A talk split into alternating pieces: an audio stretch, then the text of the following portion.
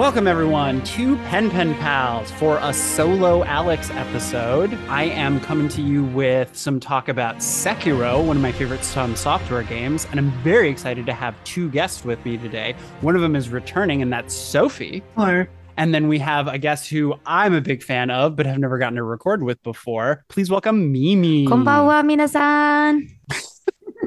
So Mimi, let, let me start with you because because I've never recorded with you before. Uh, Sekiro.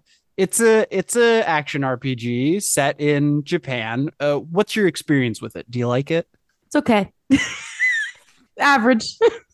no, it's great. I love it. It's definitely in my top three games of all time. It, it's one of those things where uh, recency bias. If I play it recently, I'm like, oh my God, this is my favorite game of all time. So it's great. I love it. Yeah. And Sophie, what, what's your experience with Sekiro? Um, Sekiro is something that, like, because it was from software, I knew I was going to have to play it. And I feel like it's something that if I didn't, if I didn't have that pre-existing relationship with the studio, I would have avoided it completely. Mm, And even when I saw it, I'm like, I don't think I'm going to like this. I was convinced I was going to hate it. yeah. And I was actually really surprised by how much I did like it and how much it, it dodged my expectations of what it was based on the marketing, which I think is also what, what Dark Souls was as well. It was marketed as like this is a very, very difficult game. Like all the discourse around it was about difficulty. Mhm. None of it was about anything else. So I, I just was ready for it to just be like a, a very complicated boss rush. And then, yeah, it ended up being, I think, uh, probably my third favorite after uh, Bloodborne and Demon Souls. Oh yeah. Solid, solid. What Mimi, out of curiosity, what are what are your other two favorite games? Uh, Breath of the Wild Okay. and uh, oddly enough, Barbie Horse Adventures. Barbie Horse Adventures, a new game on PlayStation 2. Choose a horse to ride today. Now saddle up, we're on our way. No, no, I'm kidding. I'm kidding. No, I mean it's it's great. No, it's great. It's it's great for nostalgia purposes, but I'd probably say Breath of the Wild, Sekiro. Those those are the two that if I'm gonna name two off the top of my head, that's about it. You're there like another Zelda game. Who knows? Okay. Yeah, big fan of uh classic Zelda here. O- Only 2D Zelda uh, cuts it for That's me. That's totally fine. Minish Cap is the goat. I love it. I haven't even checked that one out. You got it. I got it's great. It's a to cat. try It's a. Capcom. It's a Capcom uh, collaboration. really? It's very colorful, very good. Um, I love it to death. I'm a very like easy to please person in terms of like you know because people are like this this Zelda game sucks. I'm like no, it's great. I just had a great time with it. That's great. Uh so I've gathered the two of you together because I like talking about poignant main characters. And I Mhm. think that Sekiro has a very poignant that's not the word I'm looking for, but I think it has a great main character, Yeah. Wolf. お迎えに参上いたしました今しばらくお待ちくだされ Wolf is, for all intents and purposes, he's a shinobi, right? He's a, or I, I think the more common term outside of Japan is ninja, Mhm. but I don't know if those have actual different connotations. It's a very like popular westernized term that rose, I think, predominantly during the Kurosawa era of uh, filmmaking. Oh, interesting. But I, I can't I can't remember. Don't don't quote me. But it's very westernized. That's the best way to put it. But yeah, he is he is a shinobi. Okay. So as a shinobi, he's there's some specific things about him, and that's uh he's uh has a master. He's not his own person, right? And this is something that we see in the game several times is people who are subservient, even his father, uh Owl, they don't have their own names, right? They are kind of part of the legacy or the family of whoever they're serving. Mhm. And the other thing is that as a, a shinobi, he is a violence doer, right? Mhm. Like that's kind of part of the job description. And you can, you know, play the game trying to kill as few people as possible. I've done that. It's kind of fun because you're like, oh, well, a lot of these people are my countrymen. I probably don't actually want to kill them, but they all have orders to kill me. Historically, shinobi are like that. Actually, Oh, really? you know, you can play the game as you want, but I'm like, I see a guy and it's on site. That's just how I play games. Um, I'm not a great Mhm. speedrunner because of that issue. But historically, shinobi were more like they were like spies. Uh, the names like wolf, owl, orangutan, and you know, lady butterfly. Those aren't their actual names. Those are their code names. So just Mm. think of them like modern day, like CIA. Oh, okay. they're not typically the ones trying to do the violence. They they have people to do that for them. Like take Owl for example. Owl like obviously will fight Wolf, but honestly he just has the ministry doing his dirty work cuz he's got the intel for them. But historically shinobi don't actually do a whole lot of fighting. They do, but they don't. Like they're they're more like covert uh they're they're spies. And so because Wolf is at the same time he's subservient to Kuro, his his lord, right? This young this young lord, but he's also subservient to Wolf, uh, or I mean Owl. So would would Wolf be more likely to do violence than Owl because he's like he's someone that Wol- Owl could tell say go kill these people?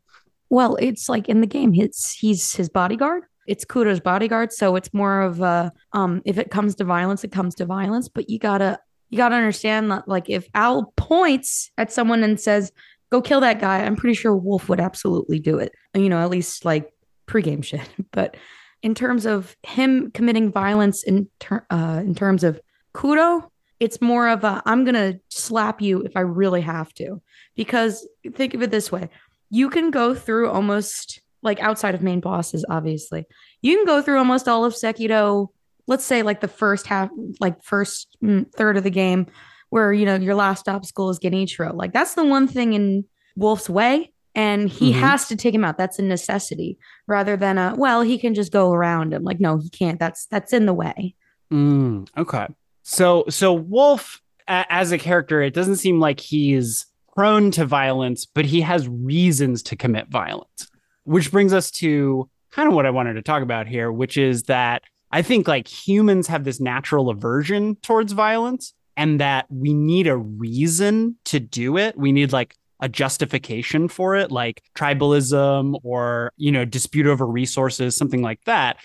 A wolf, I feel like, has Kuro as his justification Mhm. that these people are between him and his lord who he has to keep safe. And so anyone who's keeping him away from the Lord will just have to die.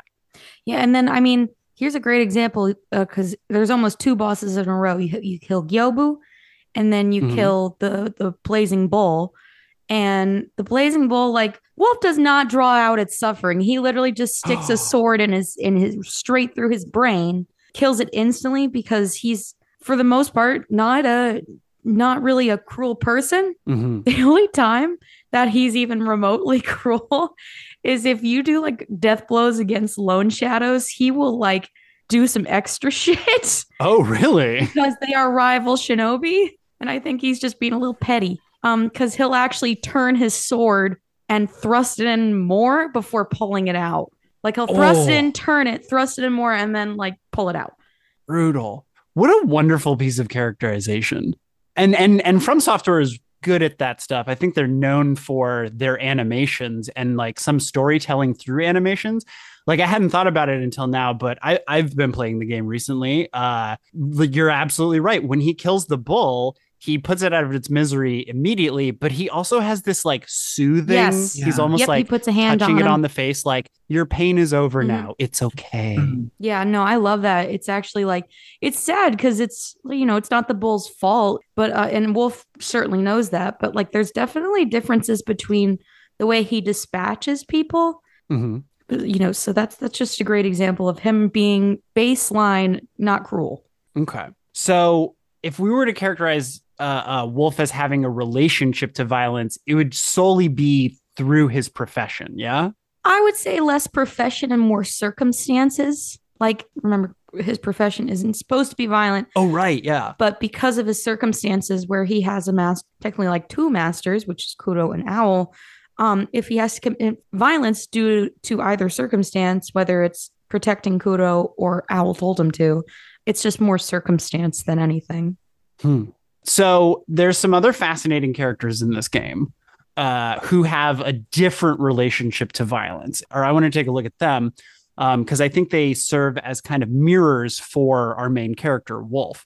And the first one, let's talk about Genichiro, your your himbo man husband, right? Genichiro Ashina is a big dumb idiot himbo who has no manners and deserves to be shamed for his horny war crimes. Support the burning of your local heretics today by enlisting in the Genichiro Ashina is not valid army. Genichiro Ashina has no rights. No. Look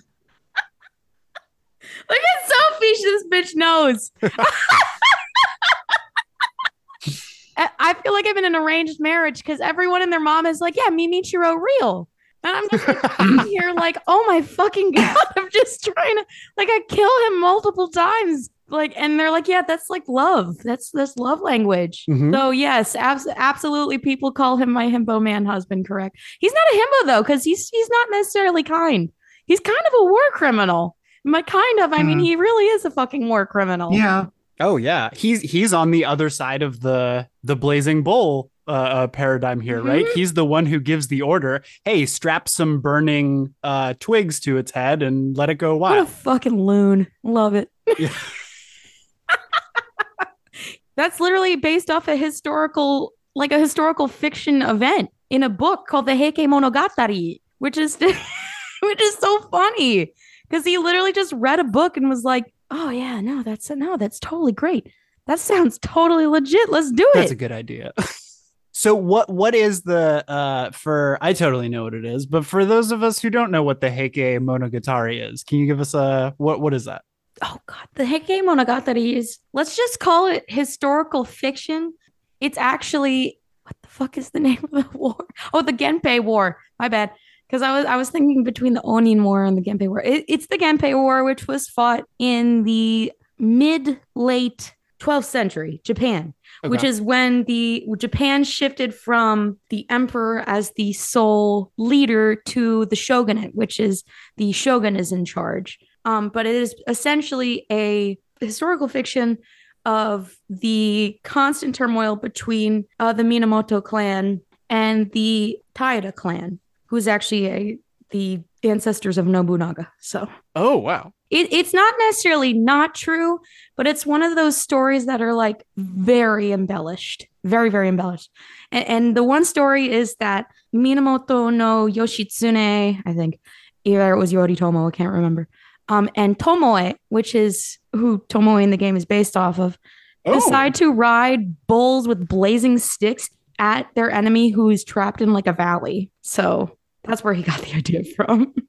So theirs was a little bit better because they were going to ride the bulls. Yeah, and, like, totally. that's that. That's why it worked. Probably. and Ganesha was just like, set it free. Yeah, I know. That's exactly what he did, dumbass.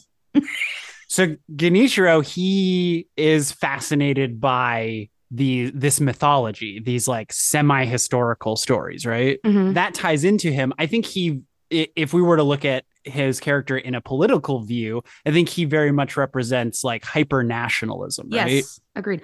Now, um, you have to understand this is another thing. This is all of the main three characters of um Sekiro that they like to put focus on is Emma, Wolf, and Genichiro. Mhm. which are all like victims of circumstance. So they were all victims of Ishin's coup. And Genichiro specifically, who is actually he's he's Ishin's blood relative, but he's illegitimate. He has to live in the shadow of the greatest swordsman to ever live. Um, and there's actually a little bit of dialogue between soldiers that not everyone caught that they basically talk about, oh my God, Ishin is absolutely terrifying. That is why the ministry isn't here, even though he's literally dying. They're not attacking because Ishin's still alive. And then they go, oh yeah, Genichiro is good with the bow and arrow, I guess. Anyways, um, uh, he really probably feels that pressure, not only as a leader of a country, but as, oh my God, my grandpa's a war hero and I got to be that way. Mhm. So there's like an immense amount of pressure. Uh, and he has to work twice as hard because he's illegitimate, regardless of whether or not Ishin said, yeah, he's Lord now, or he's going to be Lord. Mm. In in Japan, that it doesn't really matter. Like if the, if the court doesn't like you, if nobles don't like you, if your generals don't like you, then um, you know, fuck him. We'll, we'll just set the, you know, we'll either set the palace on fire or we'll set him on fire. That's that's usually how it goes in in Japan. in Okay. Japan, medieval Japan It's not a perfect system, but it works. you know, it does work. You know, it has some kinks we've got to work out, but you know, it tends to work nine times out of ten. But uh, as a reflection of himself, he also just like loses everyone around him at all times because Ashina is just literally always war torn. You know, Mhm. there's never any peace for him, and he unfortunately loses not only one mother, his biological mother, but what uh, Tomoe, who is another person who is you know not necessarily you know we we do hear about how good of a swordsman she is, or swordswoman she is, but she's so good, but she has this ability that she technically can't die. And he doesn't have that Mhm. either. Um, and then eventually she does she does die, and he's like, Well, like this literal undead person is is dead now. So he probably has a little crisis there. Yeah. I don't know. It's just kind of interesting because his circumstances are on par with Wolf in terms of he has a lot of big shoes to fill, but Genichiro even more so because he's trying to save a whole country, whereas Wolf is just trying to save a kid. Oh yeah. Wo- Wolf's goal seems much more attainable than Genichiro's. Yes. Genichiro has committed a lot of unfortunate war crimes that uh a lot of unfortunate war crimes Yeah, That have- unfortunate. that have led him to a lot of dead ends and he just can't accept the fact that he it's probably you know Ashi is probably going to not survive but Mhm. it's actually characteristic there's an item description for the pellets that Ashina people people from Ashina are characteristically stubborn and Hmm. will not give up very easily which is why the pellets even though they're like you know they're not the best healing module but they'll eat it anyways because it'll essentially give them like a little bit of boost because they're too stubborn to die Yeah, which like translates very well mechanically, I feel, because anyone who's played the game and been out of your gourd, you're like, oh, I do have those pellets. Maybe I can finish this boss fight out. Yeah, literally too stubborn to die pills. too, too, too sexy to live, too hot to die. Essentially, which is why um Genichiro strips halfway through the fight. Too sexy to live, too hot to die. Right. Literally, gotta look at him and say, "Cover them up, slut." I mean, th- there's a reason why he takes it off, and I'm sure everyone knows that metal, unfortunately, conducts electricity very well. They're not just lightning scars on his arm; they're burn scars, meaning that they were essentially melded into his arm, and they had to um they had to peel them off, which is why there's Mhm. like literal chunks of flesh missing. Oh god, that's so gross. Yeah. Mm. Well, and that's part of I, I, I literally he has this scar, but I think like symbolically, uh, that's the influence of Tomoe on him, right? Like it's her technique. Uh, I mean, it's not hers originally; it's like the Mhm. Okami He- women's technique. She she didn't teach it to him, but she definitely like saw it and was like, I want to do that. Which is probably which is probably like there's a couple things about what probably happened, and that's it was probably on like it was probably last minute, and um she probably never technically taught him because it is literally heresy. Like you are literally dealing and don't do that because only the gods do that sort of stuff. Oh, That's why that's why it's considered heresy. Like he literally uses uh, techniques that shouldn't be done by humans. You can actually see through the back part of his armor as well as his manto, which is his cape. It struck through his back and traveled down his arms. So it, it and also on his back, hit, the scar originates. So Mhm. he, again, he's trying to attain being like great and being a hero by using lightning for who knows what, but obviously not safely. And he he fails. He his whole life is kind of full of failure. It's kind of sad. Very much so, and and a lot of that failure, uh, uh, at least the stuff that we get to uh, uh, witness, is directly centered around Wolf. like he is the product of his grandfather Ishin and Tomoe. Um, so he has like their influences, but so does Wolf, and Wolf has them in a much healthier way. Like uh, uh, Wolf has the same resurrective powers that Tomoe had, right? Mhm. And Wolf also like Ishin likes him. Oh, he loves Wolf. Are you Yeah, kidding he me? he literally like knocked the picture of Genichiro off of the mantle and said, Wolf is my son now. It's my son now. I'm friendship ended with Genichiro. Uh, Wolf is now my best friend. But here, here's an interesting factoid, and I've heard this discussed very little. Mhm. So notice how Genichiro cuts off Wolf's left arm. Yes. So Ishin cut off uh, the sculptor's left arm because he Mhm. was becoming Shura. And that's a very common trope, not only in FromSoft games, uh, but in Japan, where evil travels up the left side. Oh, there's a thing like that in Bloodborne too. Yeah, right? yes, it's it's a very common uh, trope in Japanese media. Yeah, well, not even necessarily Japanese. Like it's like we In call general. it the sinest in the sinistral side because it's Yeah, like sinister. Yeah, With FromSoft, especially they they take a lot of care into saying like left side bad, left Hmm. bad. So someone mentioned that I I cannot remember who for the life of me, but they mentioned that Genichiro cut off Wolf's left arm Mhm. because it's a mirror of what Ishin did to the sculptor. And Genichiro could have had it in his brain, like, yeah, now he can never be sure of because he has no left arm. Mm. I literally stopped him from being more powerful than me. Haha. Like I'm I'm a war hero now. But obviously it could have just been circumstantial that he cut off his left arm and Right. you know, but it doesn't matter. He that's just something that was mentioned to me that I thought was interesting. You can become Shura anyway without the left. arm. Absolutely. Absolutely they can. Yeah, I I've I've always loved that opening where you lose your arm because you the hand and the arm often symbolize like you know will or or agency and so you as a shinobi as someone's you know you have a lord you're a vassal you kind of don't have your own agency and to to to start the game off with you losing that part of yourself it, it's just so poetic Yeah, I agree. It's also like a symbolic castration as well.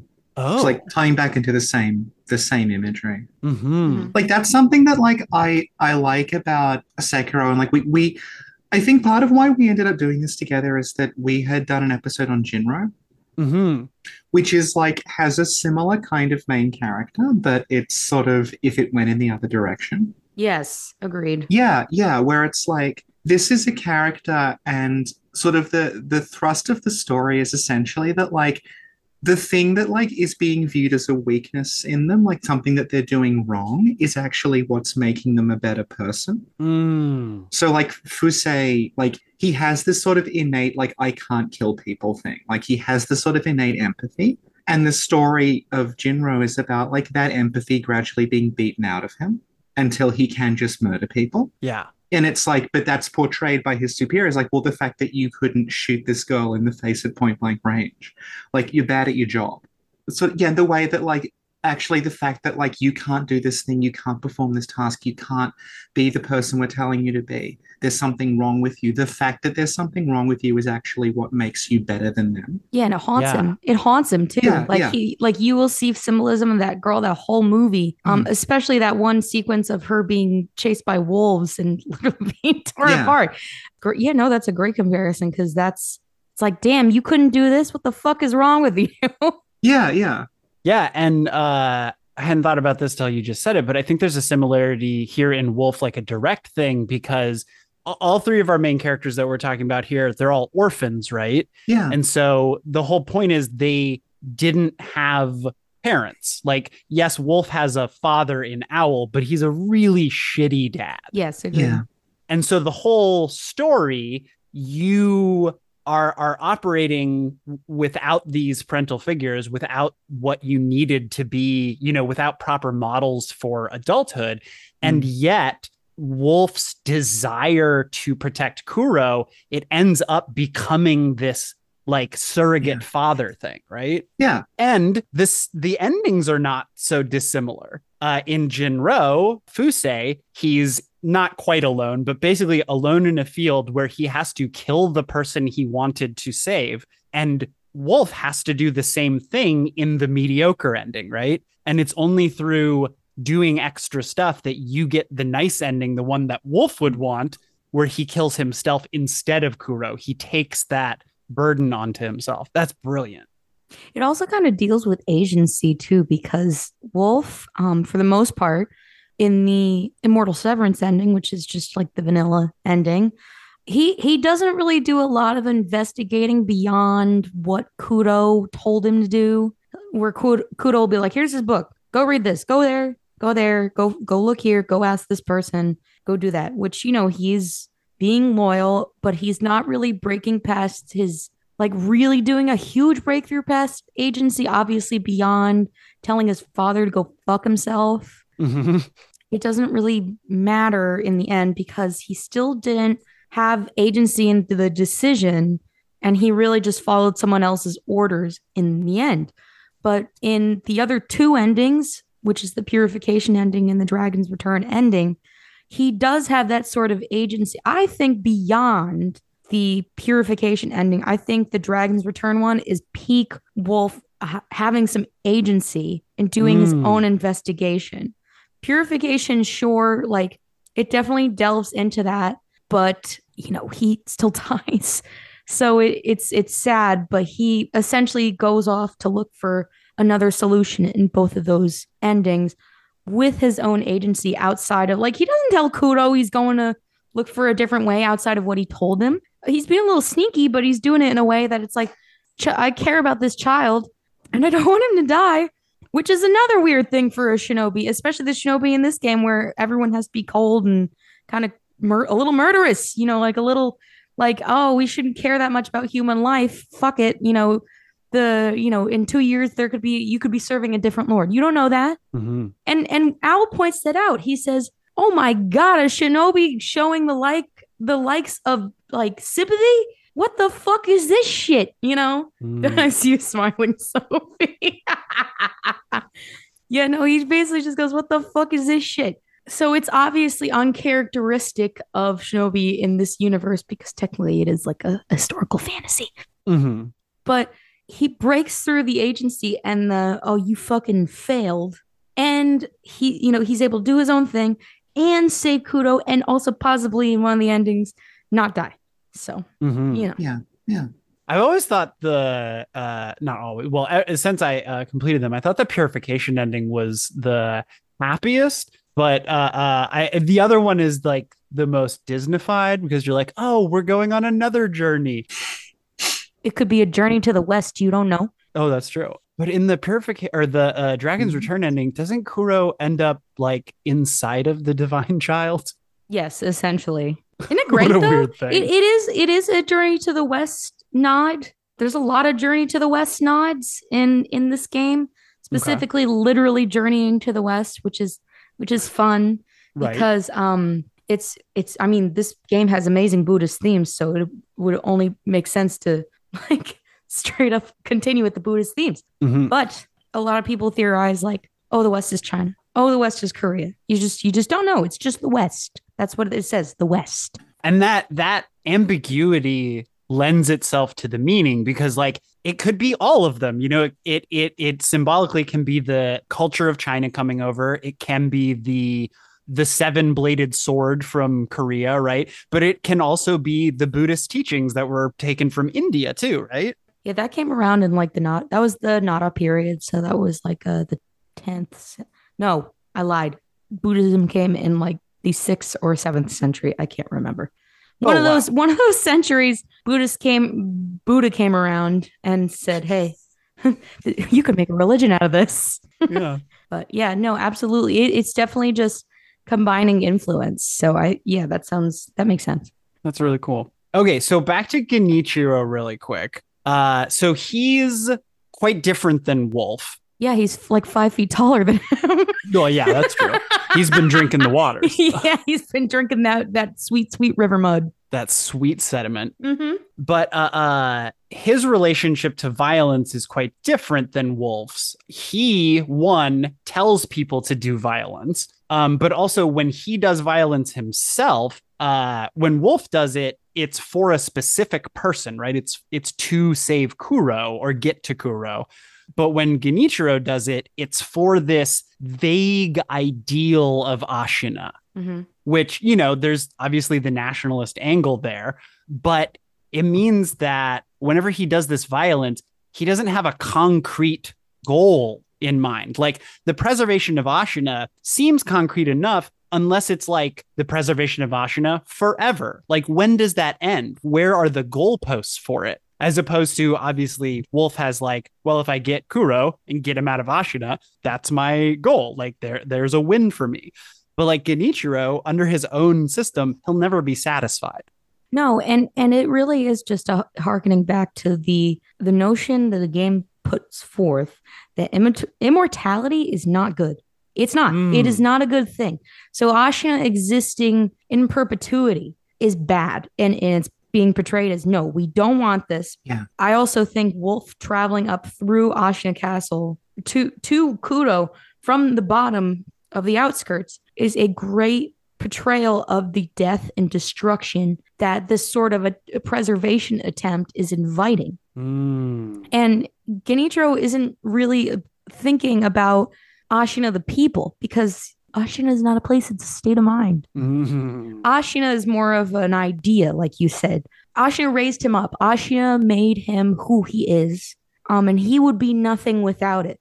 So that's his idea of, oh my God, if Ashina goes, I go too. I don't want that to happen. So he'll do anything, even throwing aside people that he Mhm. obviously cares about. Like Gyobu, like regardless of him laying down his life, that is one man defending the gates of the castle. One, just mm-hmm. one guy. And it just like kills me that he literally says, like, essentially, Genichiro, I'm sorry. Genichiro, forgive me. Like he wasn't strong enough, which is very sad. But again, to Genichiro, that's just in the that feels like someone it's like, oh well, he was just kind of essentially another body to him. That's what it feels Mhm. feels like in the end. I'm not saying that's how it actually was. I'm sh- like in my head, like I think they had like a great relationship. Obviously, um, in fact, Gyobu in the Japanese dub does not call him Genichiro Dono, which means Lord Genichiro. He just calls him Genichiro, which is fucking crazy. Ooh. Crazy. You never did that. You never did that to your liege lord. So that tells me that they were they had a you know like at least a great relationship. So it's just crazy how all these people are dying around him and he's just like fuck I got to got to figure out a way to preserve Ashina. So it's no longer about the people around him who are Ashina, part of Ashina, but it's just about yeah, Ashina the idea. Yeah, Ashina will rise again. I swear. Mhm. So he has a positive relationship with Gyobu. That seems like the only positive relationship he has. And Emma, Emma and him get along? I, honest to God, Emma is literally out there committing fucking treason. And he's just like, you can live.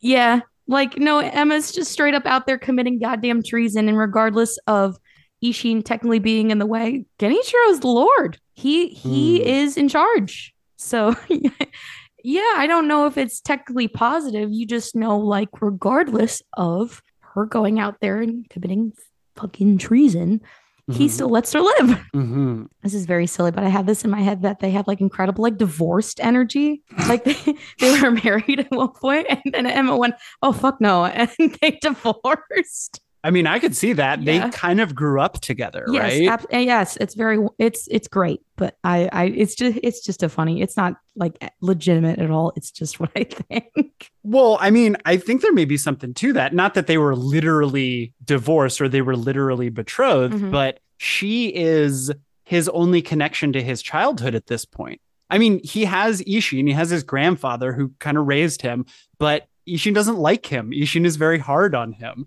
That's a bit of a strong word. I don't Okay. like. I don't think. I think it's more of a it's too late now and I can't do it. You know, this is and Okay. it's also definitely a monster of his own creation that he just can't fucking do anything about. It's less a dislike and more of a him giving up. Interesting. Yeah, more of a fuck, I can't do anything about this now. But hey, there's this shinobi guy. He's cool. You could probably do something about this. Okay, so he has this relationship with Emma. I like Emma. Let's talk about Emma. I love Emma. Okay. Oh my god, I wish I could fucking be her. Literally like four foot eleven and yeeting people. Oh, what a fucking queen Emma is. Judo flips you and shit. It's yeah, great. she will haul you over her head and slam you into the ground and can actually one shot you if you're not careful. Mhm. It's wonderful. She's such an underrated character because I, I'm very sorry, but a lot of this fandom is more concerned about like Wolf or Genichiro and more like, oh yeah, Emma's here. Emma literally cures dragon rot. Cures it. Mhm. Cures at least like for the, for the most part temporarily until entropy catches up. She also is able to do covert work. She's she's able to essentially be a little spy for Lord Ishin, which Genichiro may or may not know about. We don't know. And she's able to get information. She's very useful, and she had she really cares about Wolf, and she really cares about Kuro, and doesn't want to lose either of them. She also really cares about uh, Ishin because she literally looks like she wants to murder him every time he tries to leave the castle when he's not supposed to. she's she's very she's very good at her job. She's very professional. She's very helpful. She's also just very kind, very sweet. Mhm. And sh I also absolutely adore her relationship with the sculptor. I love it so much. I, I think it's great that Dogen was her, technically her pseudo dad, literally. But like that might be your dad, but it's not your daddy, right? Like Mhm. Sculptor's the Mm. daddy. You know, that's the first person she attached himself herself to, and she still maintains a very good relationship with him. So I I think she's fucking awesome. She can also she can murder me if she wanted to.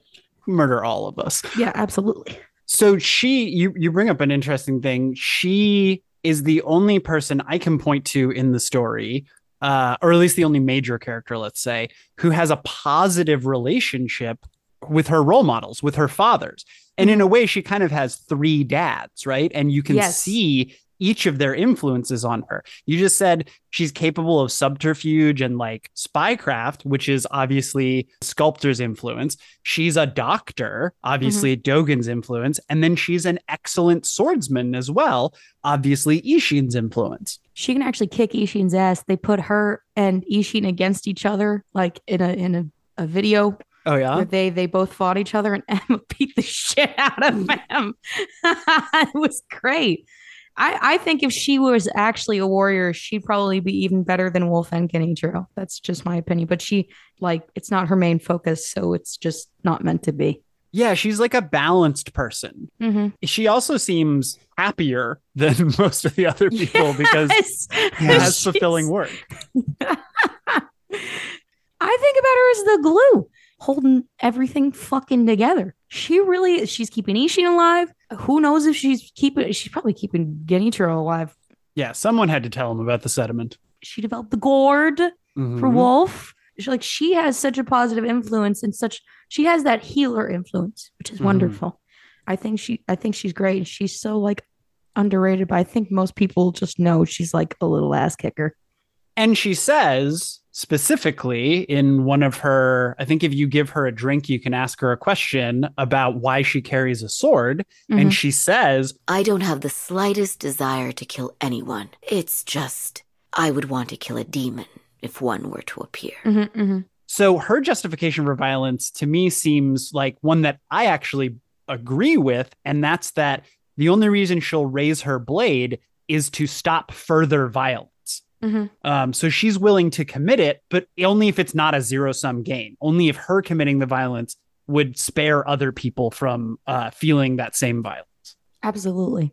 Well, that's like the healer part too, where it's just she's is that image where it's like I'm a healer, but and cocks the gun. Plus, she has great intel on Genichiro's character. Mm. She used to say she'd be like, yeah, there'd be like giant parties. You know, everyone be getting hammered. And once it was a little, bit too much for me and I need some air, I'd go out back and Genichiro would be literally gl- glaring at Fountainhead, just training, which is Mm. great insight. Yeah. And she's the only I mean, there are some other women in the game. There's uh Madame Butterfly, Love her. but she's definitely the one we interact with the most. And she seems to be in this game that is bereft of female influence. Like Mhm. I'm not not female influence, but female presence. Like we have Yes. Tomoe, we, And Kingfisher. oh, and Kingfisher. Gosh, how could I forget Kingfisher? because she is because she's not too much of a presence but she's there and if you follow the right steps she's going to be more prominent so that that that's more of a it's like kind of, she's very similar to tomoe that's another small point i guess it would be a big point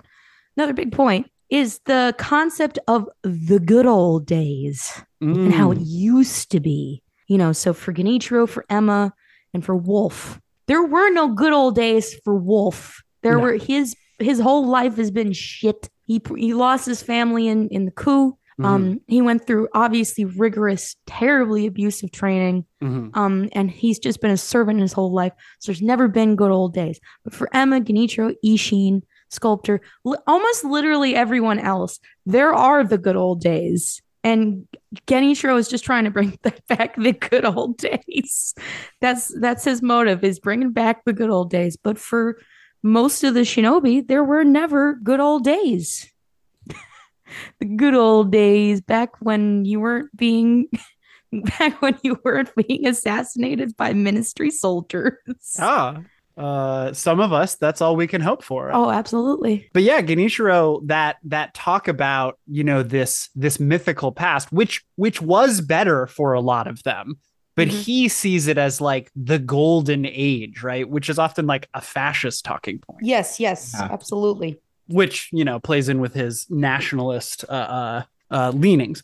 So Emma, she has this fascination with Wolf, I feel like.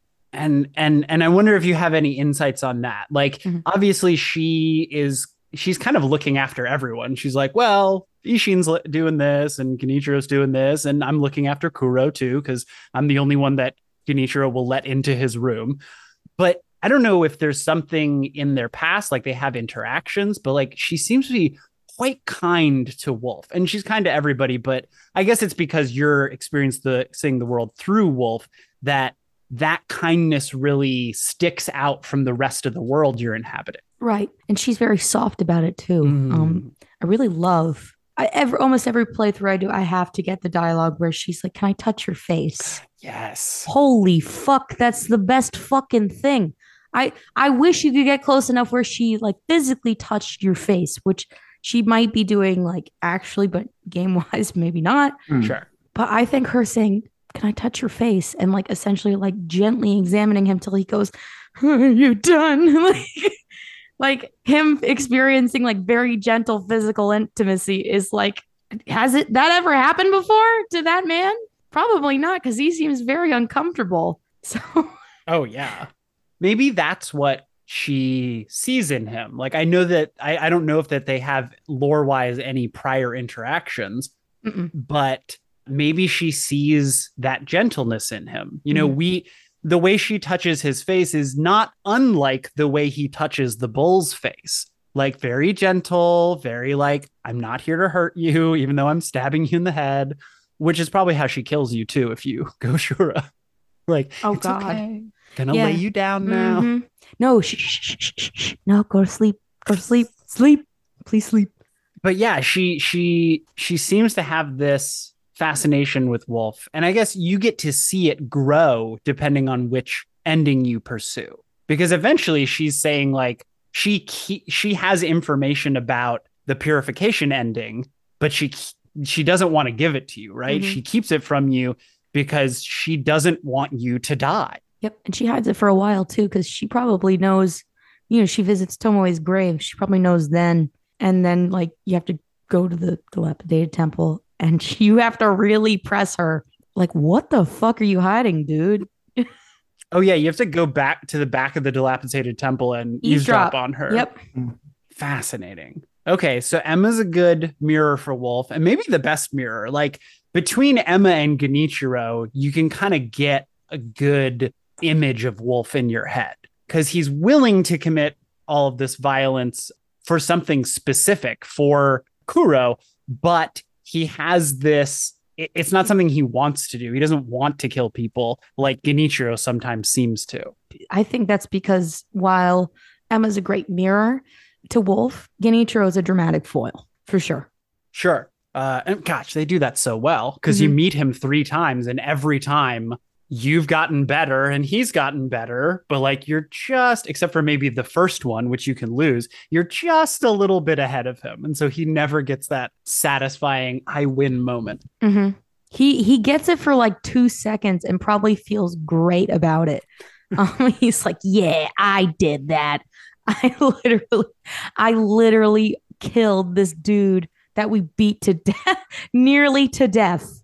So It's it's, great you know, but he still like feels probably feels great about it because he has some snippy fucking line every time you lose to him in the beginning.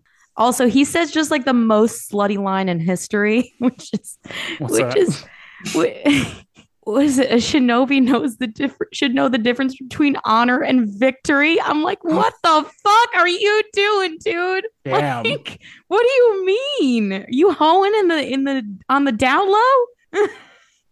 so I, I think that was just the one of the best lines in FromSoft history, where it's just it's very subtle, but it's a big jab at like, yeah, I'm better than you.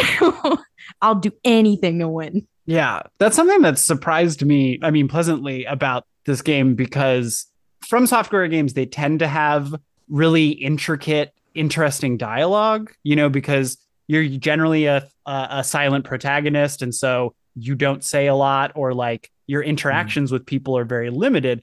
But in this game, it's very dialogue heavy, right? Like to the point where you get to choose on any copy of it whether you're listening to it in Japanese or English and but uh uh it, it still retains those extremely meaningful short phrases. Like I'm I'm thinking of right now the when you defeat uh, uh Lady Butterfly and he apologizes to her, right? Because she was an influence on him. Like you can even see, I, I don't know if this is intentional or not, but a really striking costume uh, uh, detail of Lady Butterfly is this red cord in the Mhm. middle of her outfit. And Wolf wears essentially the same thing. It's around a different part of his body, but it's the same cord and it's the same color. And I wondered if maybe that was a, uh, you know, a nod towards that influence because if she's working with Owl, she probably trained him. Oh yeah, no. Well, also she he does a move that she straight up does too. So when she jumps on you and literally takes you between her legs and fucking slams you into the ground, he does that. He he that is a very like rare like I have only been able to do it a few times and I I I think it was on the Ashina Elite.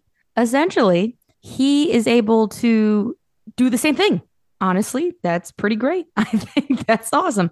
But the red cord actually holds up the mortal the mortal blade. I think. Hold on. I'm gonna don't quote me. well, he it- definitely gets a, a a new thing when he puts on the mortal blade. But from the beginning, I thought he had this one red cord wrapping. Oh, he does. No, I lied. Never mind. No, I'm just a big fat liar. Never mind. but he he does he does use that. He has the cord tying back the sleeves of his kimono, and then he has the red cord around him, and then that's further used to hold up the mortal blade. Okay. Gosh, the mortal blade, that red imagery, I fucking Mm. love. Yeah.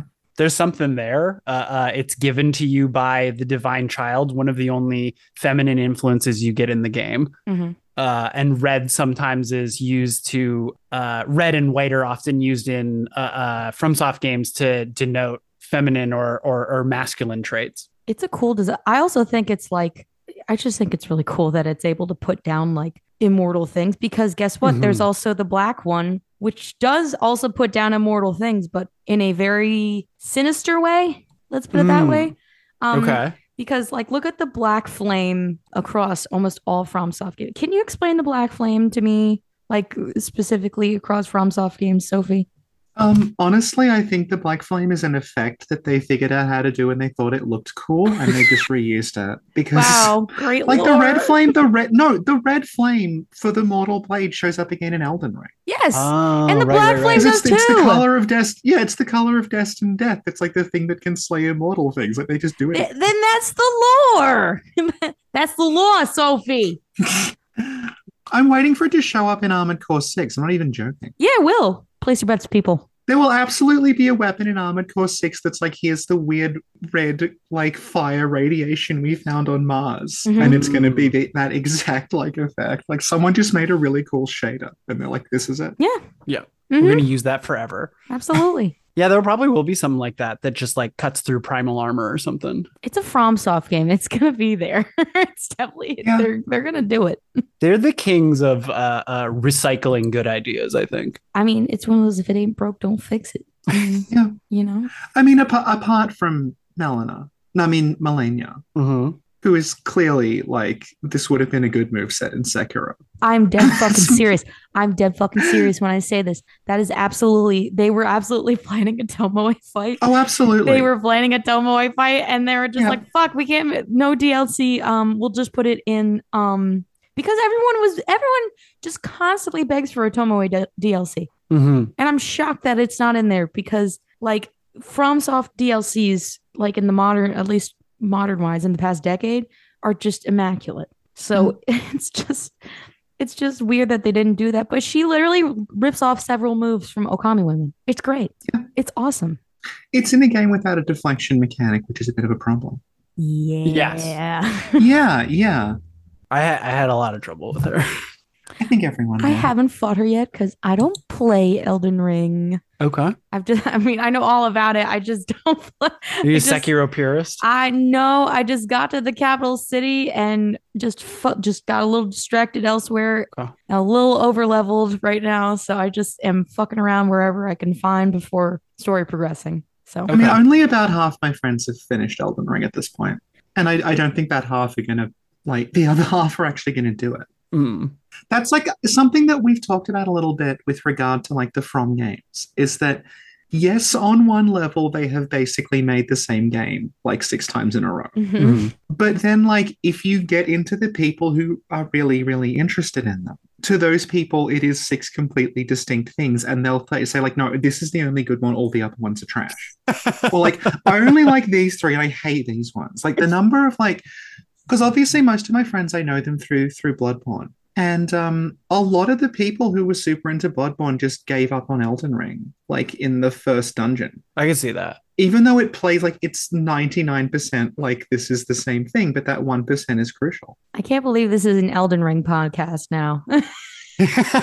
I feel like I've betrayed, like I'm letting the side down, but I know way more about Elden Ring than I do about Sekiro. That's and I totally don't, I don't like that it's like that. That's okay. You you had to. You it's were forced you're to so become an expert. It's because you're so fucking smart and big brained. That's why. That's true. Very big brain. Yeah, huge. I have not. I haven't like played like Sekiro since I think it was like 2020. You texted me and said, "I just Yes! platinumed the game," and then you never touched it again.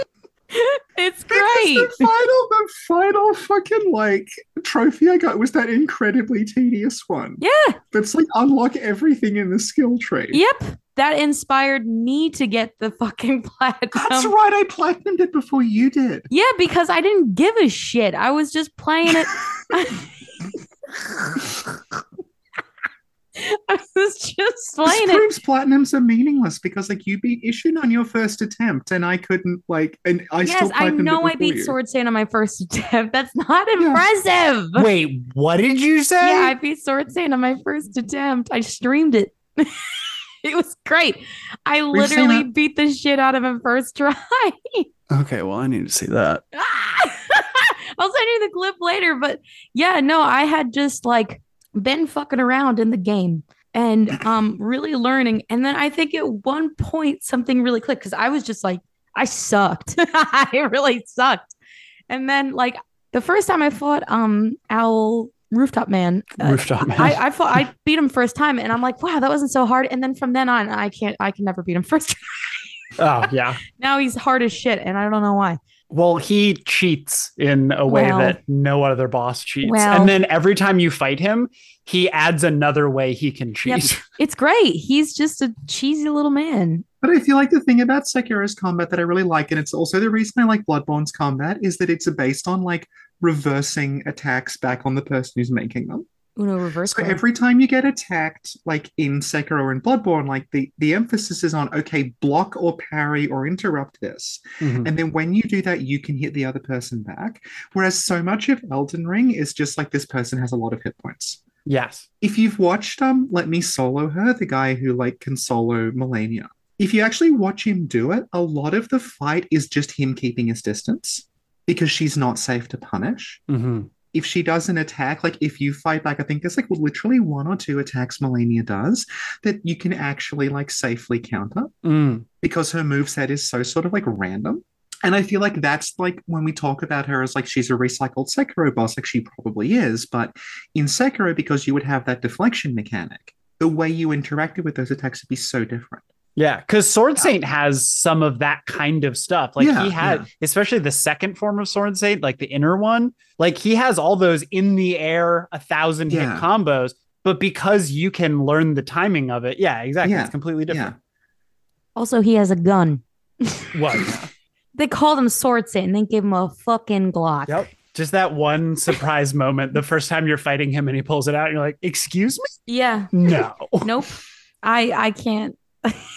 it's just guns in Sengoku Japan very common. They were have been they had been a weapon of war for for like a nearly two centuries. Wow. And and any sort of Western media where you see them be like, "Oh, guns are dishonorable," is fucking bullshit. hmm Um, they used it for a long time, but the the Glock, I there's, it's literally a double. It's, it literally looks like a fucking double sh- sh- sawed off shotgun. It just it's crazy, and it has the firepower of a sawed off shotgun. Did either of you play Soul Edge? So okay, it was a PS1 fighting game. It's like the one that came before Soul Calibur. Yes, I just remember one of the characters in that the samurai guy, like his goal is to prove that swords are better than guns. Stop. So you play through the game and you beat it, and then it's like there's a final unique fight to him that's just you versus a guy with a gun, Uh-huh. and the gun is a one shot. So you have to beat up the guy with the gun without him hitting you once to prove that swords are better than guns. Wow. Good good uh, uh Ludo narrative there. I absolutely love that. Really brings the definition bringing a gun to a sword fight. Exactly. Okay, so this is really awesome, and I don't want to take up your entire evenings. So before we go, let's talk about fathers a little bit. Mhm. One of the things I find most fascinating about this game is its story is a great companion piece to uh, Bloodborne, because Bloodborne very feminine, right? There's Yeah. a lot of mothers, there's a lot of feminine horror and mystique and power and agency there. And in Sekiro, it's like almost the polar opposite. Very few female characters. I think you meet one mother in the game, Mhm, the, the blind uh, uh, Yeah. soldier's mother. Yeah, you meet a you meet a mother, you meet actually two daughters, In Fountainhead, yeah. and then a lot of the women in the game are technically adversaries. Yeah. Oh, yeah, yeah, yeah. Uh, uh, and it prominently has uh, at least one missing mother figure. Mhm. uh, uh, of Tomoe, but arguably uh, Kingfisher too. Because if Kingfisher was so close to uh, orangutan, then perhaps uh, uh, she had some relationship with Emma as well. Mhm. And then Lady Butterfly, if you consider her one, because eventually she's missing because you fucking kill her. Right. Isn't there a thing though about the um the Okami women? Like that's that's probably the most explicitly like feminine gendered thing. hmm Mhm. Isn't like again I'm going back off like three year old memories. But isn't there something about like the the women do a symbolic marriage with the snake? Yes, and they do a symbolic marriage with the dragon. Original, Yeah, yeah. originally, like uh, that's not how it is in the t- current timeline of the game. Like when you Yeah. go there, but that's what's supposed to happen. Yeah, like there's a whole thing about like like the the gun fought enemies with the the enormous cannons, like Mhm. they're all women. Mhm. And there's this thing about them being descended from the from the Okami women Mhm. who were in Mhm. Fountainhead. No, no, Yeah, correct, and then, like- correct. Yeah, yeah, and then like also um what's her name? The O'Rin. Yep. Like O'Rin's descended from the two, isn't she? I don't think so. I think it's just that her circumstance was that she hid in Mibu Village to escape the war Right. and ended up dying there, obviously. Yeah. Um, and then you have the corrupted monk, Yao Bikuni. Yeah. Who's named after a like mythical figure. It's actually funny because she's she is named after a mythical figure Yeah, who yeah. um it literally means like priestess of 800 years. Yeah. Yeah. She ate a accidentally ate a piece of mermaid flesh, which is what you are not supposed to eat Mhm. that. and she lives for like 800 years which canonically in the game apparently it's centipedes she eats centipedes because she's right. she's full of them she's also gendered but she is just like her own person she's not an okami woman and uh, another thing about okami women is apparently they have great sight they have like superhuman sight because the gunfort people have great sight Mm. um, and that's supposed to be a byproduct of okami women Hmm.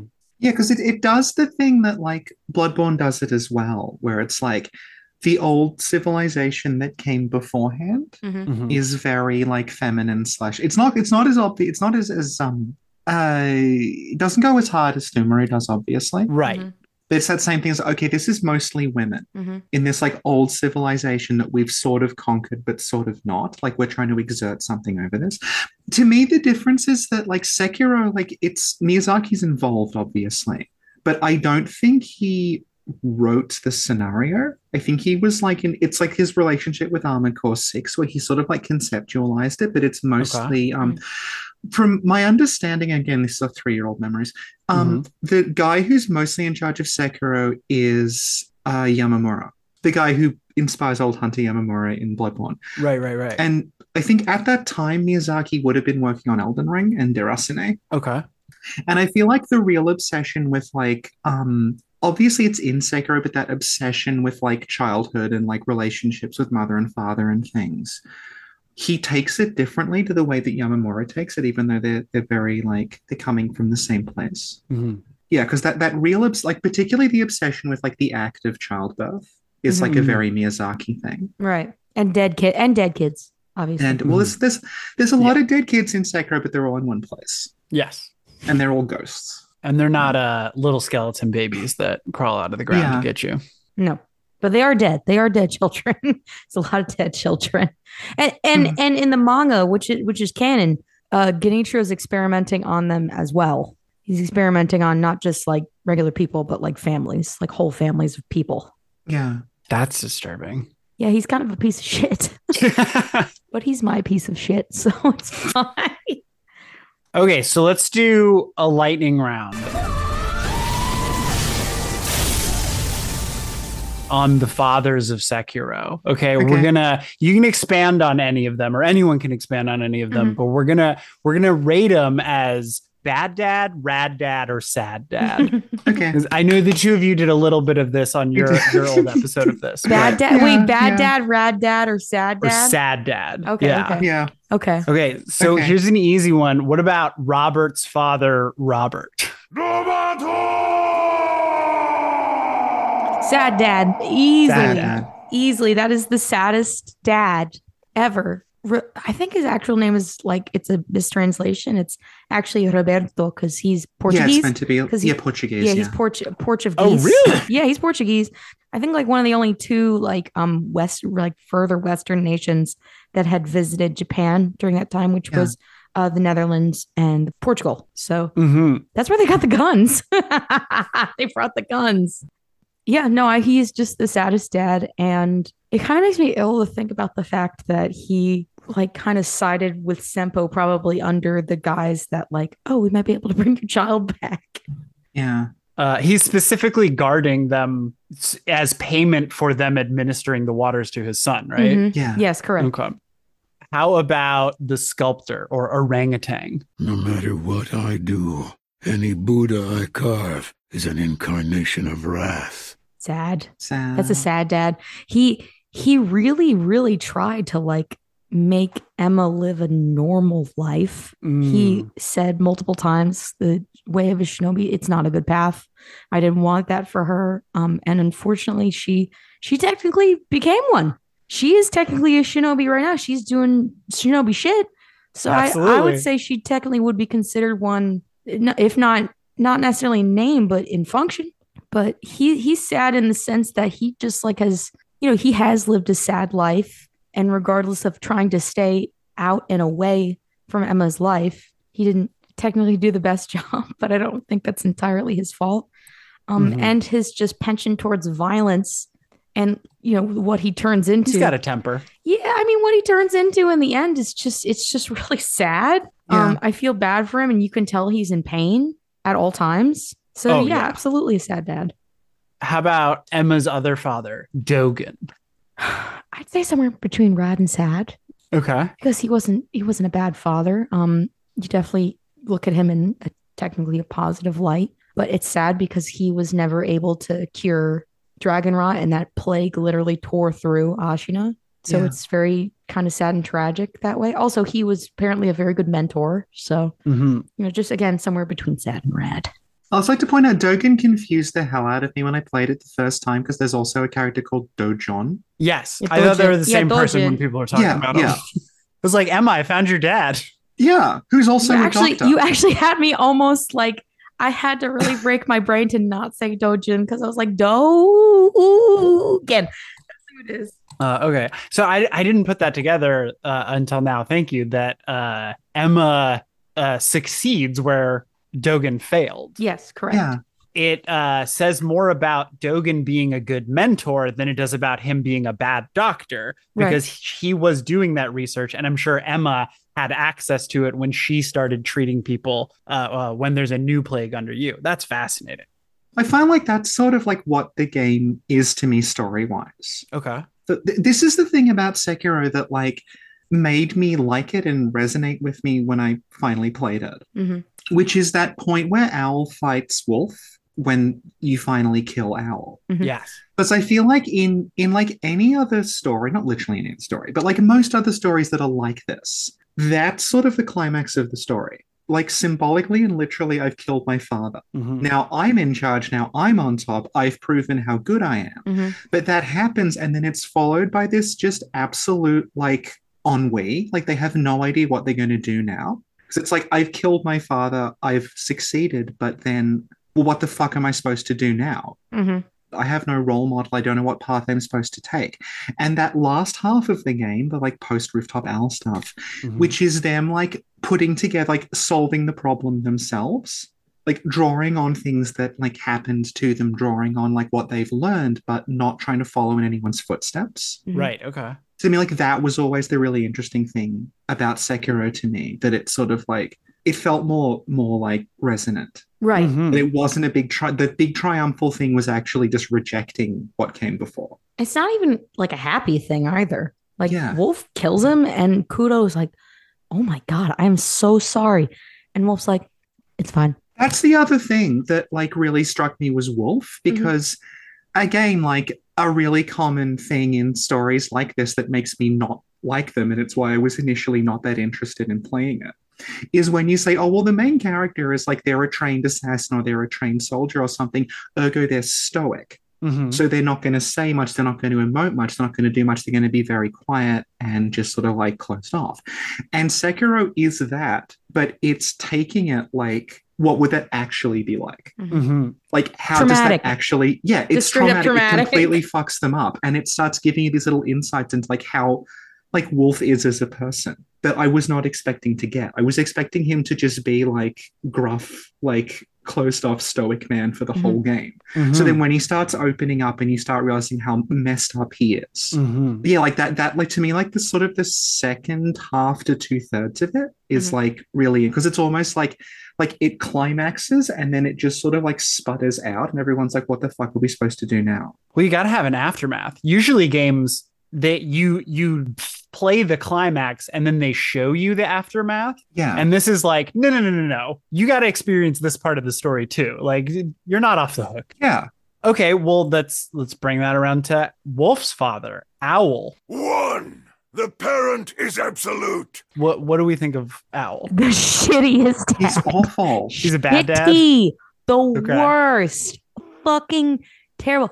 And I, you know what's so funny? The first time I played this game, I cried when I killed him. Defeated by my own son! the feeling is not entirely unpleasant. because like I, I love my dad. I fucking love my dad. He's he's a Mhm. great guy. And it just felt bad because like it's like, oh my fucking God, that's his dad. But then like it kind of started to dawn on me, like as I did a lot more research into like shinobi training and yeah how, you know, that all worked and probably how terrible Owl was and also playing Yeah. through the Shura ending really just got me going, oh fuck, I'm so glad he's dead. Thank God Mhm.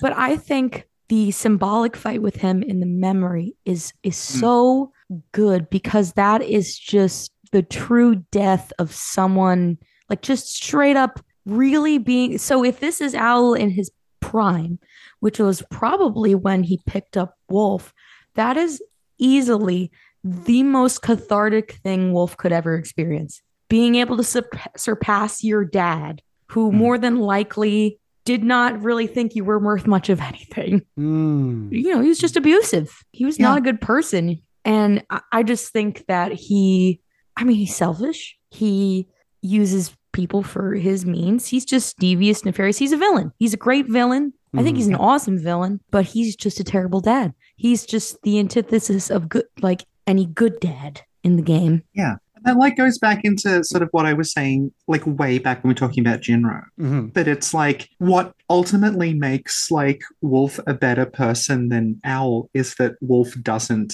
He's like he's a bad shinobi in a sense. Like he's not following the father's command. Mm. He's like fuck the Iron Code. Mhm. Like his inability to follow the Iron Code is actually what makes him a better person.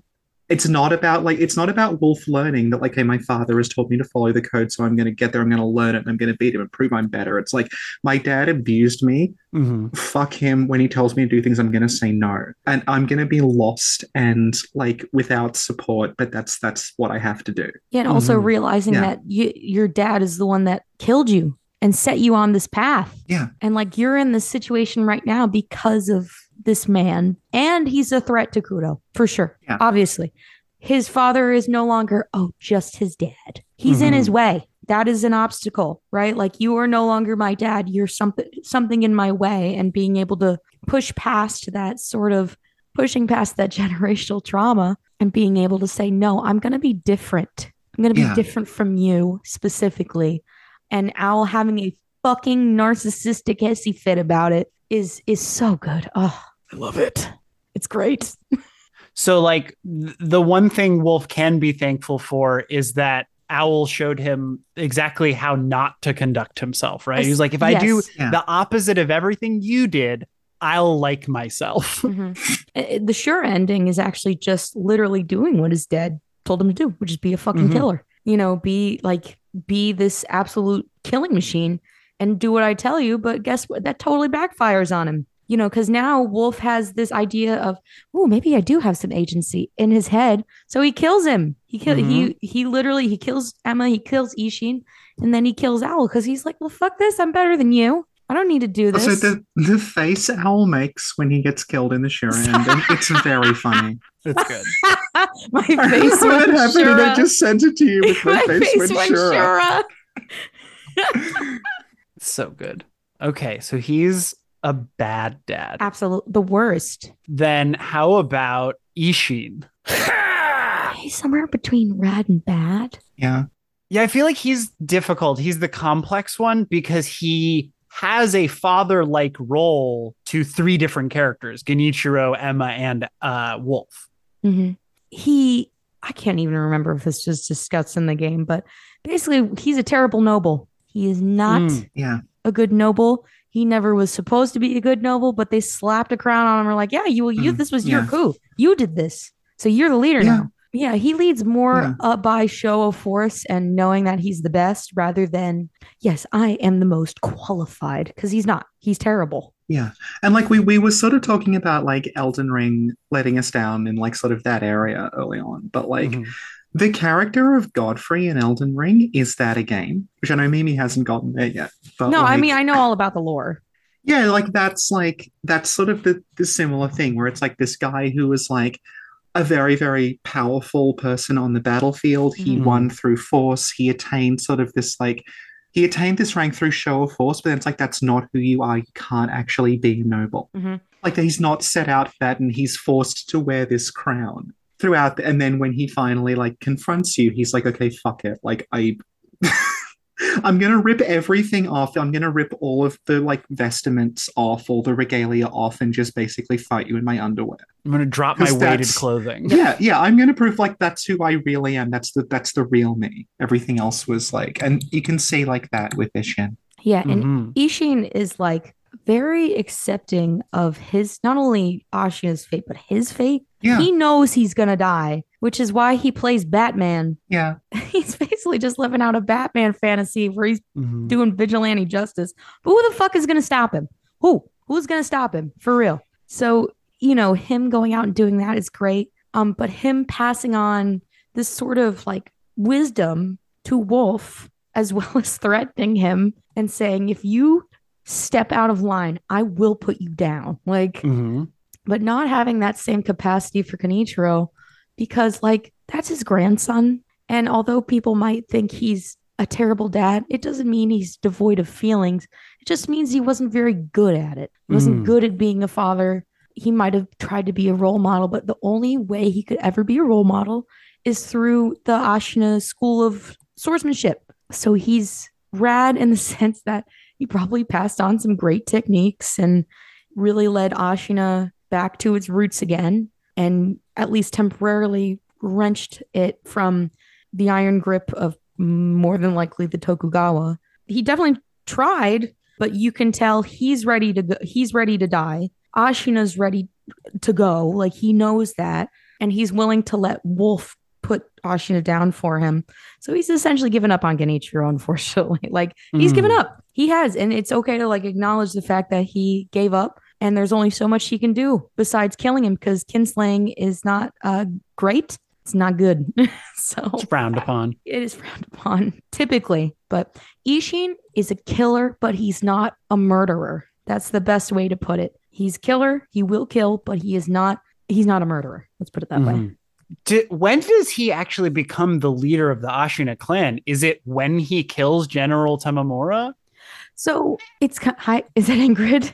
That's Ingrid, yeah. She's I love.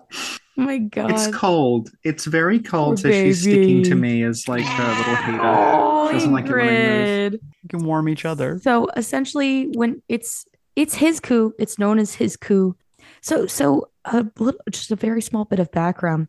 The common soldier at the time of the Sengoku period was called Ashigaru, which basically means like trained peasantry. Okay.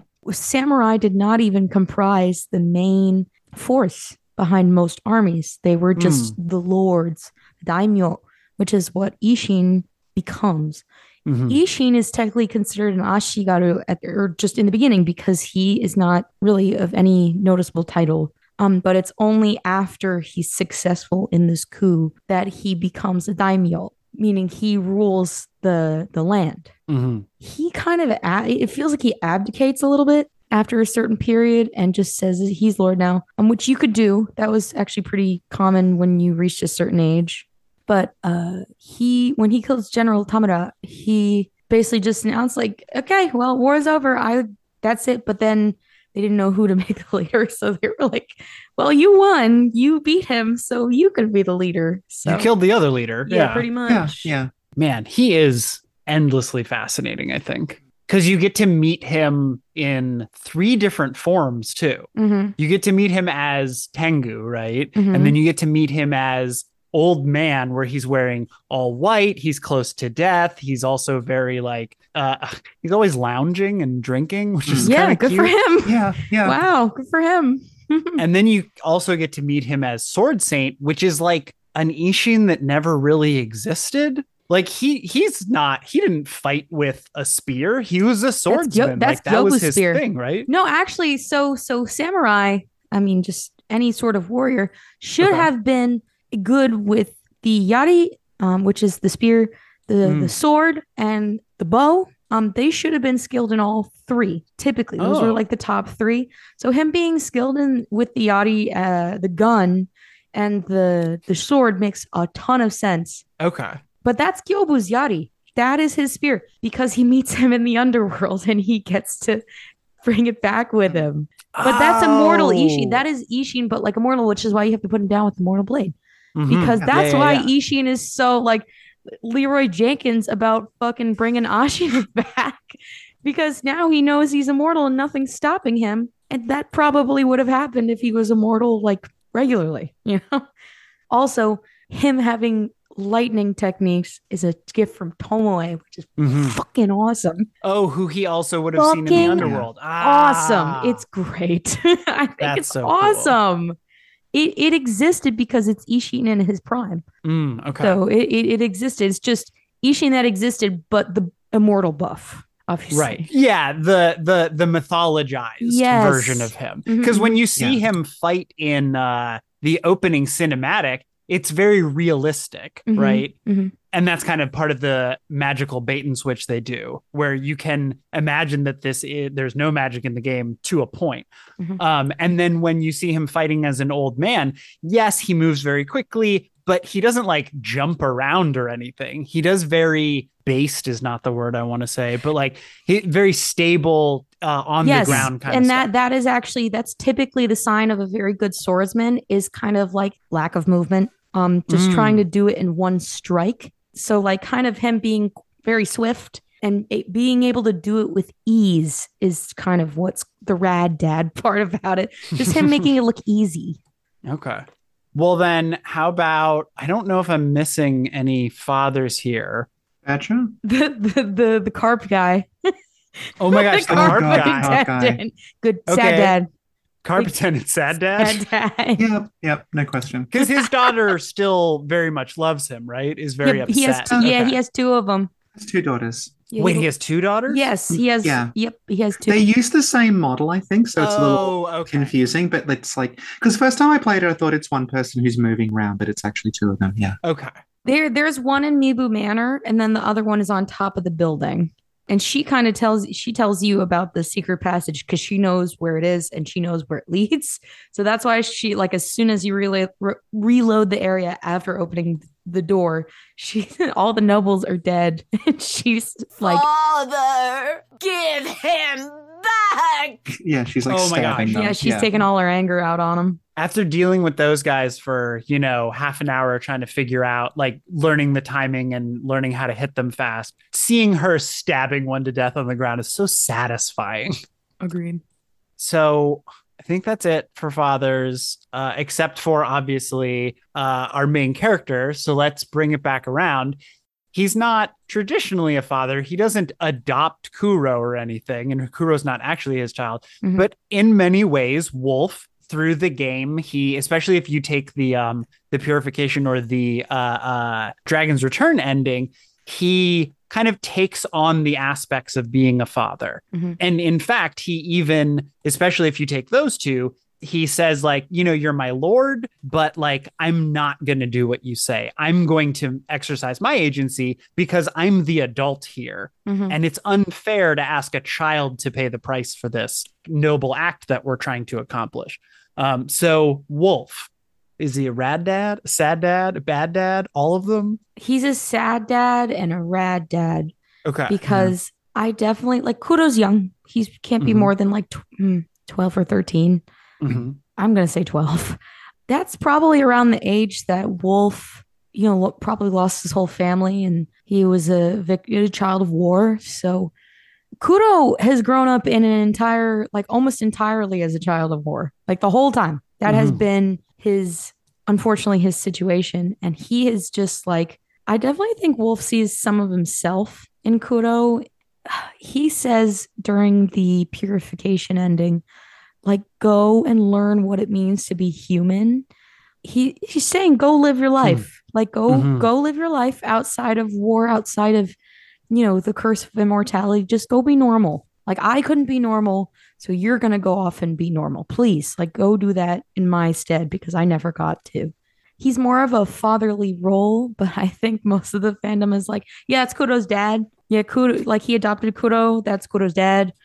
And I mean, I love, I love that. I mean, I can't disagree. It, it just blows my mind because of Owl as technically one of his role models, who is a shitbag, and Wolf able to again push push past generational trauma and not be an abusive piece of shit. Mhm. So he he just he's a great he's a good dad, but he's a sad dad, obviously. In the Yes. Mortal Severance ending, he just like straight up looks like my depression personified. and he just like literally just becomes a sculptor and whittles away his pain mm-hmm. essentially because it's it's probably painful for him. Oh, very much so. Yeah, I'm I I was always struck by the similarities. I think they look very similar. The the glimpse we get of Wolf in the opening cinematic as a child, as like a, a 12, 13 year old, and then Kuro himself. I always thought they looked kind of similar. Like Kuro was the nice, noble version. You know, he had the nice clothes, he had the nice haircut. And uh, uh, other than those, what do you call it? Like accoutrement, like they they looked almost identical. Mhm. I hereby condemn the last immortal.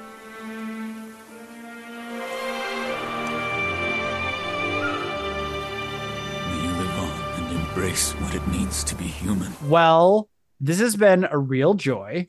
And I would love to do something like this again sometime. Maybe I can come up with an in-depth look we can take at something. Because gosh, Mimi and and Sophie, you're just like a, a treasure trove of knowledge. This ain't even all the annoying knowledge that I have. I just have way too much of it. My brain is too big. Um, Mhm. I can't keep it all in there. So- Yeah? But Wait, I- doesn't that mean your brain is too small? and No, that it's all squeezing I- out. I'm like Jimmy Neutron, actually. I look like What's Jimmy? Neutron. What's Not Johnny Mnemonic, Jimmy No, Neutron. Jimmy. Neutron. I'm gonna have this. This whole podcast was my brain blast We love it. Oh We no, love I, brain I blast. didn't say anything for about half an hour. because Mhm. I was talking Yeah, too yeah. much. No, you're not talking. You're talking exactly the right amount. You're such a little sweetie. Thank you. But you're like you're like the Sekiro like expo. Everyone says that, and um, yeah. and it's correct. I told Alex beforehand that a lot of the older podcasts, like the one I was on with you, I have Yeah. much fresher, more educated takes now. Even though it's more of a hobby, I really, really dug my heels into learning more about this time period. It's just, it's great because there's a lot lost in translation because if you're not like looking at the minute detail of Yeah. Japanese culture at the time, you might not get it, but it's not technically essential. It's just technically information that's, ooh, that's cool Yeah. but it also it also helped me for different games like Elden Ring and Mm. and Blood and like going back Bloodborne and things like that. Also, like Sophie is always like a beautiful fountain of information and will share things with me that make my brain go. You know, I'm, I'm not an expert. I just know more than the average person. Um, I'll respect That's what an expert is. Yeah, I'm pretty sure. No, it's not. That's the dichotomy, layman or expert. Yeah. and No. you're on the expert side of the dichotomy. No, just like everyone. Everyone, what what do you call me, Sophie? Kensei Mimichiro. Ken Ken say Mimichiro. Yeah, Kensei Mimichiro. Which means what? So it's saying- Kensei means sword saint, but Oh. she just calls me Kensei Mimichiro. I I am not actually Kensei, but I I do try my best. So, Mimi, if if people really like listening to you, is there anywhere they could go to listen to more of you? Uh, yeah, you can go on to. I'm on a high a semi hiatus right now because I'm playing Tears of the Kingdom for the time being, um, and just don't have time to be on Twitter. Um, I'm Mhm. on twitter.com slash lyrical underscore Mimi, and that's about it for now. I don't really have anywhere else. You do you do have a Sekiro podcast that's no, like on it's defunct. It's gone. It's gone. Yeah. Gone. Oh, Unfortunately. so it's not up anymore? Nope. Oh, okay, that's sad. Sorry. Well, you did you did something with me people can listen to. yes, you Hmm. can go listen to me and Sophie just be insane for like an hour. Oops, all centipedes. If you go to my part owned channel with I do with Sin who's not here, Mhm. which is uh, youtube.com slash Sinclair Lore. So that's S I N C L I A I R L O R E as one word. Um, you can hear me and you can also hear a thing I did with Mimi about uh, about Sekiro. Mhm. But that was that was like three years ago, I think. It was a while ago. It was a long time ago. So like you can when Mimi was saying like, you know, you over time you sort of like go back and revise your ideas and revise your thoughts and everything. So it's not like Not the um, freshest of takes, Yeah. but it does yeah. have funny shit in there. So it's It totally worth the watch because I'm funny as hell. So, you are That's pretty funny. Yeah. You also did a, uh, a talk with uh, Acer Aesthetic. yes. Uh, uh, same level of uh, uh, informativeness, not quite as funny as uh, you and Sophie. it was still it was still very funny though because Isir is like he's one of those let never let you know their next your next move sort of guys. He's awesome, but he's so fucking funny in a very like unfortunate lol random XD sort of way. Okay. but it was great. Yeah, that one has the more fresh takes, but this is definitely the freshest of takes for me. Uh, and okay, so Sophie, people can find you at uh, youtube.com Sinclair slash Lore? Sinclair Yeah. Lore. All right. If people listening to this like Sekiro, and I assume they uh, would if they're going to listen to this, is there another game or another piece of media, any other experience that you can recommend uh, that's like Sekiro? Oh, Tenchu. Probably Tenchu. Tenchu. I, I say that like less in jest and more of a like if you want like Sekiro flavor, you can Mhm. go there. Um there there really isn't too much of a, another game like Sekiro. I'm definitely gonna say like you can definitely move on to Elden Ring after you Mhm. play Sekiro, or you can go play other uh Souls games because of the fact that um you can play them like you play Sekiro and you can actually play them really well if you do that. But I also recommend Breath of the Wild. Just some of the some of the combat is based around timing and just that sort of explorative feel is very close. Okay. And Sophie, is there anything you Yeah. would recommend to someone who's enjoyed this? Uh, we brought up Jin-Roh Yeah. on this, so I would recommend. Uh, it's not like obviously it's a science fiction story. It's like a kind of police terrorist thriller sort of Mhm. story, um, noirish. But that idea of like the main character being someone who's like bad at their job because they have some kind of empathy and decency, Mhm. and um, but instead of ending with them overcoming that, it's ending with that being beaten out of them. Mhm. Um, and also, if you like the sort of the last like third of Sekiro, where it's all like the weird yokai shit with like Fountainhead Palace and the Divine Dragon and all that stuff. Mhm. Um, the, From did a two-game series called Otogi, and it was Xbox exclusive. oh, if and it's it was like a long time ago, so it's actually kind of hard to find. But if you can pick up a copy of Otogi, either of them, um, it's sort of like that. It's like sort of like you know weird floating islands with sakura trees and like nine-tailed foxes floating in front of the moon and stuff like that. And Wow. Can I give one more recommendation in terms of piece of media? absolutely. And this is this is actually it's almost the entire it's nearly the entire plot of uh Sekiro, but it was made before that. Um Sword of the Stranger. Okay. Um that is almost the exact fucking thing. It was made it was produced by Studio Bones back in 2007. Um it's great. Um it's got great animation, great characters. It's literally it's literally Sekiro. Do you think it was a big inspiration? Absolutely, it was a big Oh, wow. inspiration. Okay. Oh my god, it is almost Yeah. the exact same thing. also, in terms of like things that might have inspired it but aren't necessarily the same, Okay. there's a, a Tezuka manga that's I think reasonably well known called um, Dororo. Okay. Mm. which is about a ninja who, like, when he's a kid, his body parts are all taken by demons, and he has essentially a pros. He's like Robocop. He's like basically like an entirely prosthetic body. So I think the idea of like, okay, he's like a ninja, but like his body, like his arm flips open and becomes a cannon and stuff. Like Mhm. that's, I think they probably drew a bit on um Dororo to do that. Okay. Is is that the one where he's every time he beats a demon, he gets a part of himself back? Yeah, yeah, yeah, yeah. There's a there's a PS2 game based on it that got a Western release called, but they called it Blood Will Tell, not Dor. I think as Dororo wasn't well known enough. But Ah, if you can find a copy of yeah, Blood Will Tell on PS2, that's um that's Dororo. Can I give one more? But it's an actual historical read. of course. Uh, the Heike.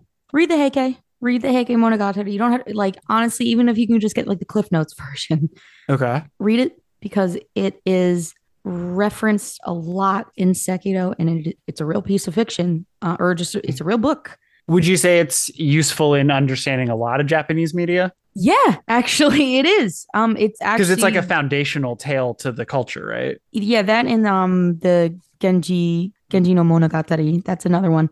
Those are two pieces that if you want great lessons in uh, literacy in Japanese media, you should read it.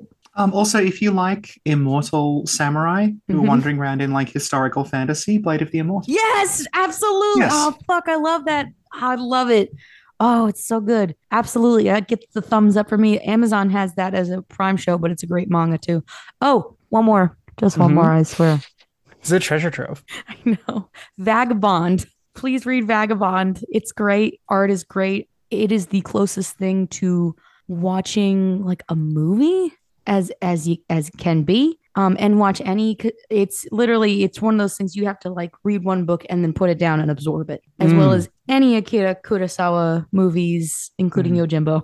Okay, fantastic. Here we go. Pen. Pen.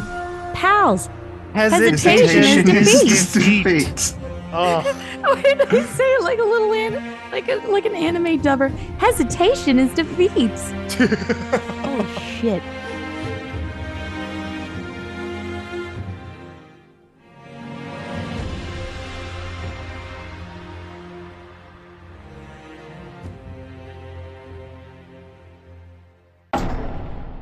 Hesitation is defeat.